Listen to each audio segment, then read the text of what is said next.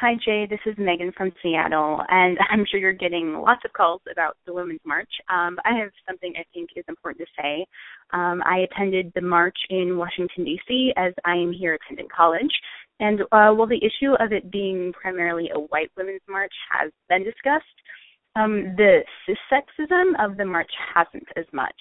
Um, I'm a cis woman, but some of my trans friends have pointed out that the general equating of genitalia and gender, you know, was at the march, um, especially with the whole um, pussy culture.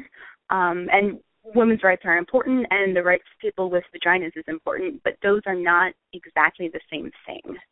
And all, all the pussy slogans make complete sense um, with regards to Trump's comments, and it's not inherently transphobic, but much of the overall march was focused on women's rights and reproductive rights, often implying that genitalia equals gender, um, which is just not true. Um, thanks so much for the show.